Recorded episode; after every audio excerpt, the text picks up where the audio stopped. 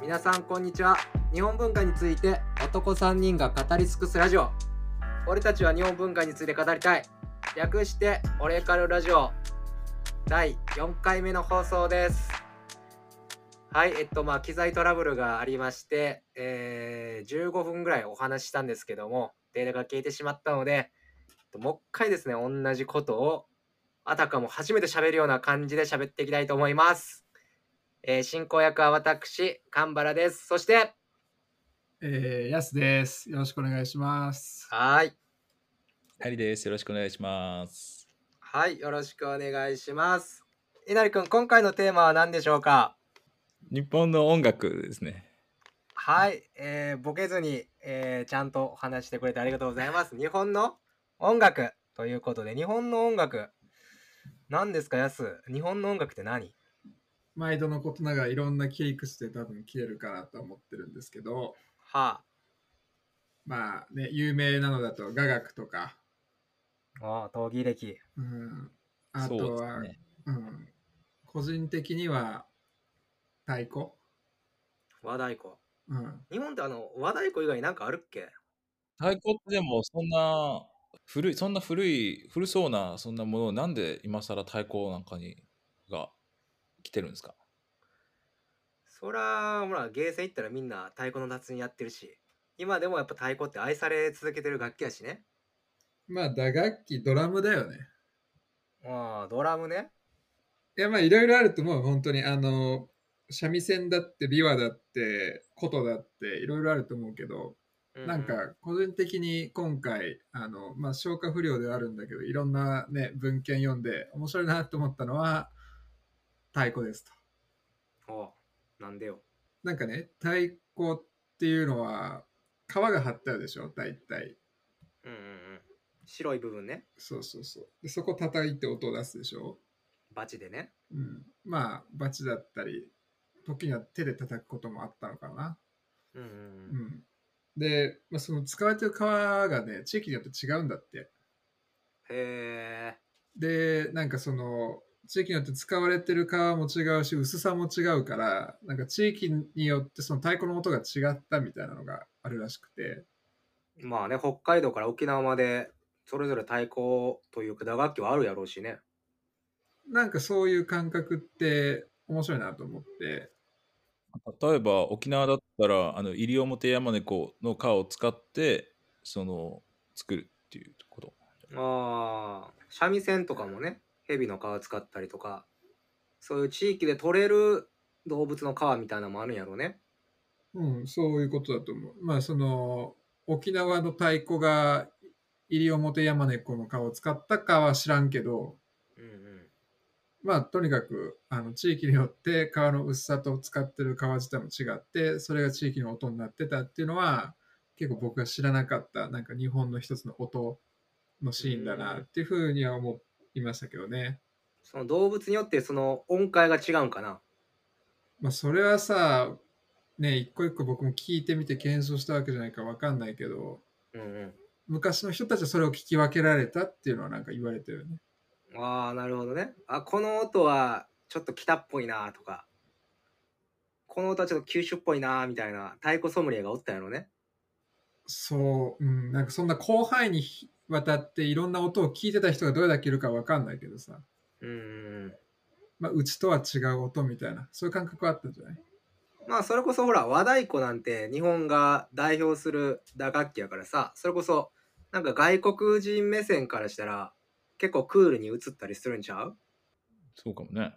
うんなんかそういうオランダとかでは日本の楽器音っていうイメージだと何が思い浮かぶんかなやっぱり太鼓かもね。でもね。それは。あそうん。う逆にさそのオランダ人が好きな日本のアーティストとかさ一番有名なアーティストとかどうなんでしょうね。その逆だったらあるけどね。日本で有名なオランダ人アーティストってことうん、そう。どなたえっと、僕があの19の時にあのパーティーをし主催して、うんそれが一番最初のアートプロジェクトだったんだけど、うんその時に呼んだあのオランダ人の電子音楽のアーティストの人がいて、うんその人の名前がケトルって言って、ケトルってまあその綴りがうんの夜間のケトルじゃなくてそのうん語尾が LE じゃなくて EL になっててうんうん夜間のケトルから、うんその人はあのもともと僕あの高島屋で働いててでそのロッカーのあるビルがにタワーレコードがあってで、はいはいはそのタワーレコードでなんか取り上げられててケトルが、いうんうんうんそのね、当時その2008年と2007年とか8年って結構電子音楽がいい感じできてて、まあ、ケトル的には何て言うんですかなんかキラキラ系エレクトロニカみたいなそういう感じの、まあ、位置づけでなんか日本人が好きそうな何て言うんですか透明感あるうーん電子音楽を作っててなるほど、でそうなんか分からんけど別にケドルは他のアジアの国では全然受けてなくて韓国とか中国とかで全然人気があったわけじゃないけどなぜか日本ではその日本では受けててその、うんあるよねそういうのねそうそうそうなんかツアーもね日本だけでしてたよね、なぜかそのさっき稲荷が言ってたさその日本人が好みそうな透明感っていうことを言ってたけどさこれの正体って何なんやろねあるやん日本人が好きそうなそうねそのそうだねさっきカンバラが言ってたその菊次郎の夏のテーマの久石譲の「デデデデデンデデン」みたいなそういう感じサマーねなんかこう、うん雨雨粒みたいなわかんないけどまあ言うならば、ん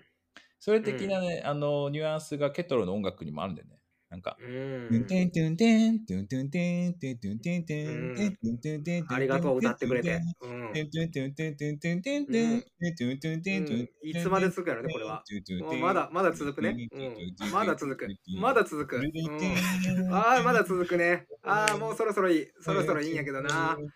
ああ後で Spotify で聞くからいいいよいいようんうんどっかで終わってほしいなうんどっかで終わってほしい感じわうわかるんありがとうありがとうありがとうありがとうその実際にジャケジャケ写っていうかそのジャケットもその雨粒みたいな感じのまあ、ジャえケ写なわけよ。えうんどんな曲なんそれは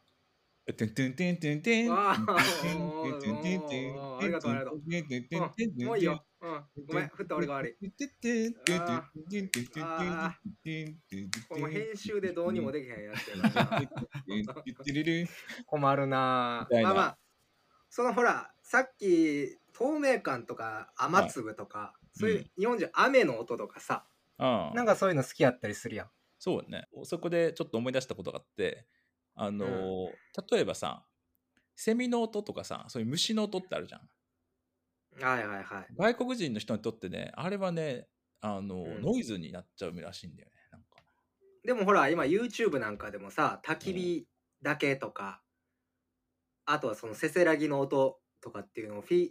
えーヒーリングミュージックとしてああ結構再生回数が伸びてたりとか俺も夜寝る前にちょっと聞いたりするんやけどうん、そんなんはやっぱ日本人は好きやけど外国の人はやっぱいまいちなんやいや、その自然音じゃなくて、まあ、うんうんその虫の音じかな虫の音、その例えば秋のさ、その、なんつうの、田舎の方行くとさ、すごい虫たちが夜に鳴くみたいな。そうそういうのがね、なんか夜寝られんみたいな、逆に。でもなんか日本人ってそういう音を好きやんやっぱ自然との結びつきの民族なんかなちょっとその辺はそういうのはやっぱりヤスが一番得意やからちょっと聞いてみよう稲荷君が今透明感って言った時僕もカンバラ同様にちょっとこうあのその言葉が気になって例えばさ昔のその琵琶法師とかの時代のあの琵琶の音なんてむちゃくちゃドヨーンとしててさどっちかっていうとドローンみたいな音なんか音響だと思っててああはいはいはいどっから転換してそのクリアな透明感ある音を日本人が好むようになったかっていうのは結構今話聞いてて興味持ったというかうんうんうんあのヒップホップでもさうん結構あの何ヌヌジャベスとかああいううんジャジジャジーヒップホップで耳障りいいのが日本だと爆発的に売れるけどうんうんああいう音が他の他国で聞かれてるかとそうでもなかったりするじゃんもうちょっとこう幅広いっていうかそうやねだからなんかああいう音楽に結構傾倒してる日本人の耳っていうのはなんか面白いなっていうのは思うね。これはなんでなんやろねその日本人独特のそのジャジーなんかそのトラック的なものもピアノが好きだったりとかさ、超仮説だけど、うんうん、まあ、ピースフルなんでしょうね、日本は。あー平和なんかその、うん結局さ、カウンターカルチャーとか、その、なんて言うんだろう、社会の底辺から音楽がこう出てくるときって何か負のパワーで音って作られていくと思うんだけど、まあそうやねアメリカのヒップホップもしかりなんかそういうことが多分、まあ、昭和以降、とりわうんけ昭和以降日本ってあんまりないのかな。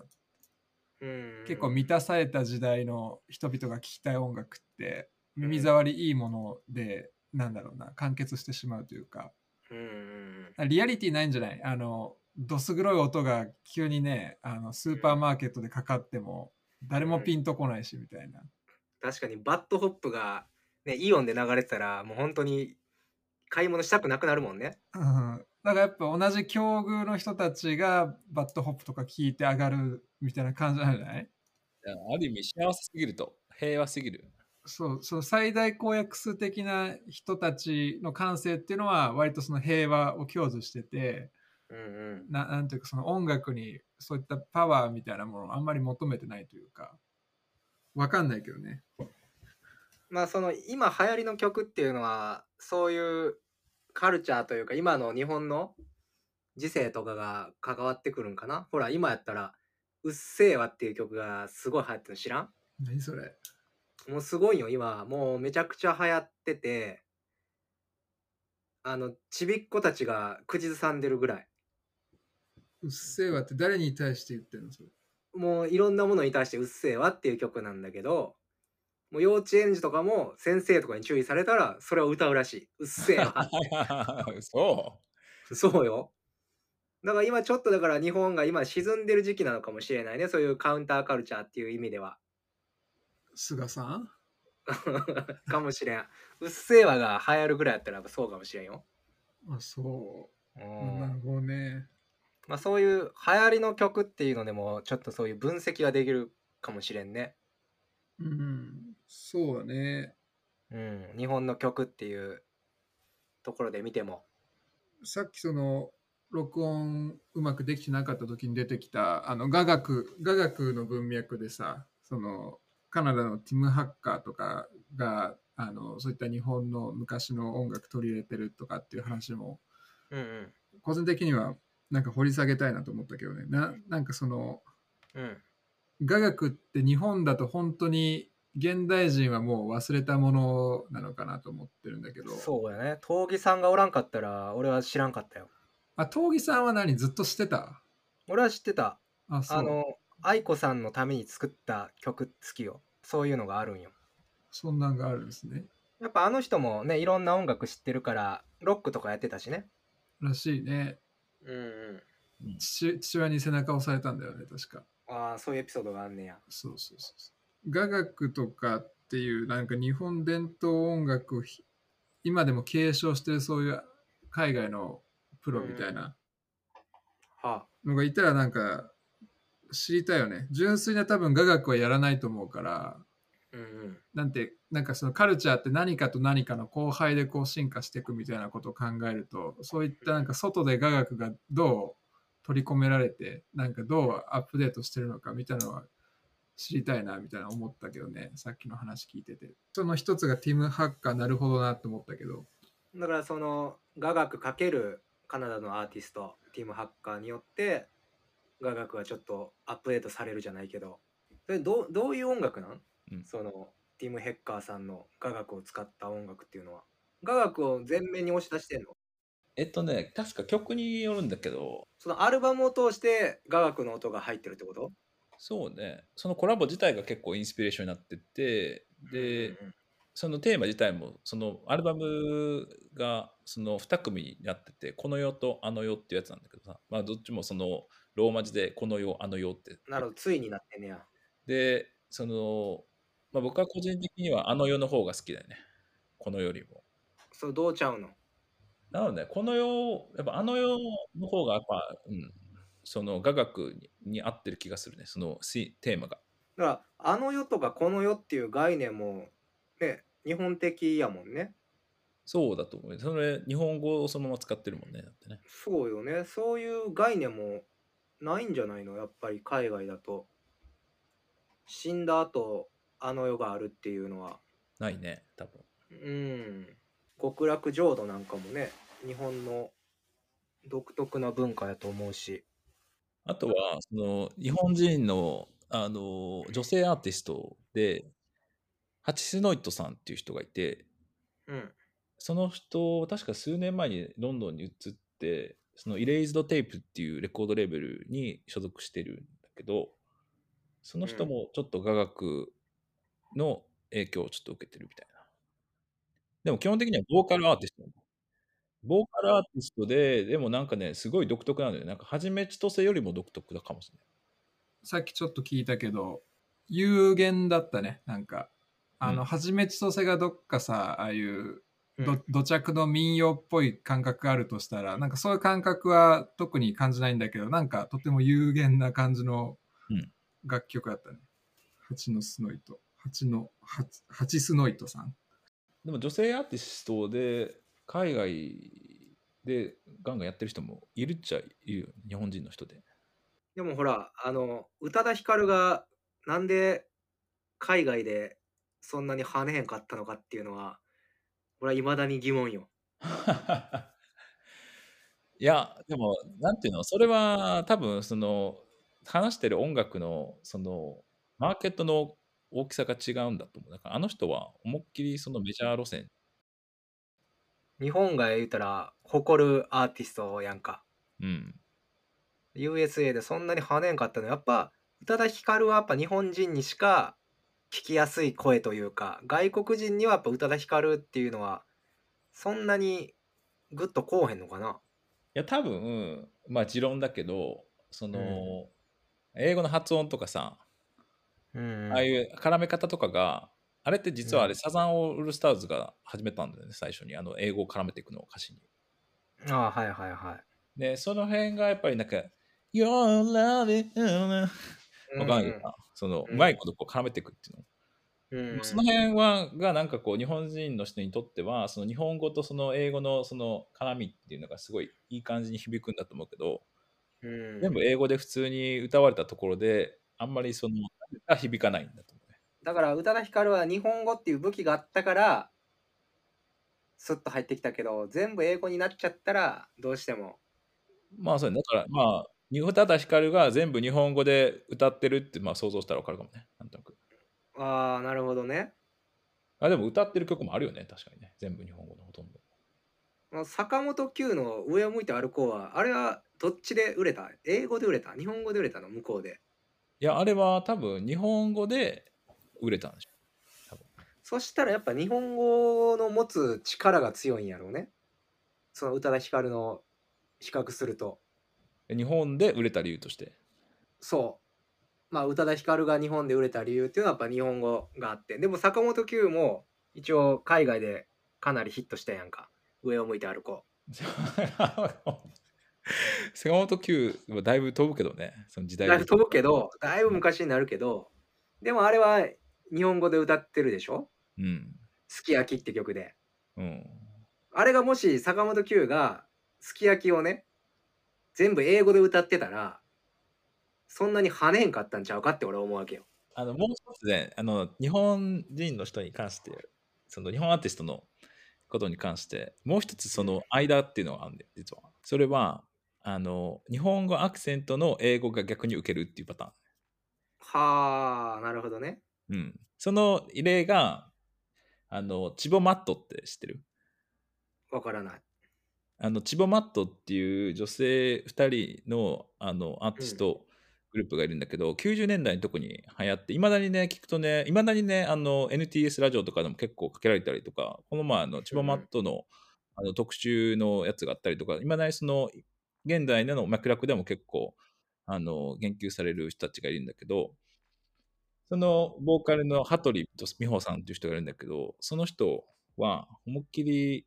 いい感じの日本語なまりがあるからあ、あれだよね。実はハッテルの方はゴリラーズのボーカルもやってるんだよ。うんだからそのどんな辺の。曲なんえうん、どんな曲よ、えっとねあのうーん、特に流行ったやつが「シュガーウォーター」って曲だよね。はあはあ、どんな曲えドゥンドゥンドゥンドゥンドゥンドゥンドゥンドゥンドゥンドゥンはい、えー、皆 さん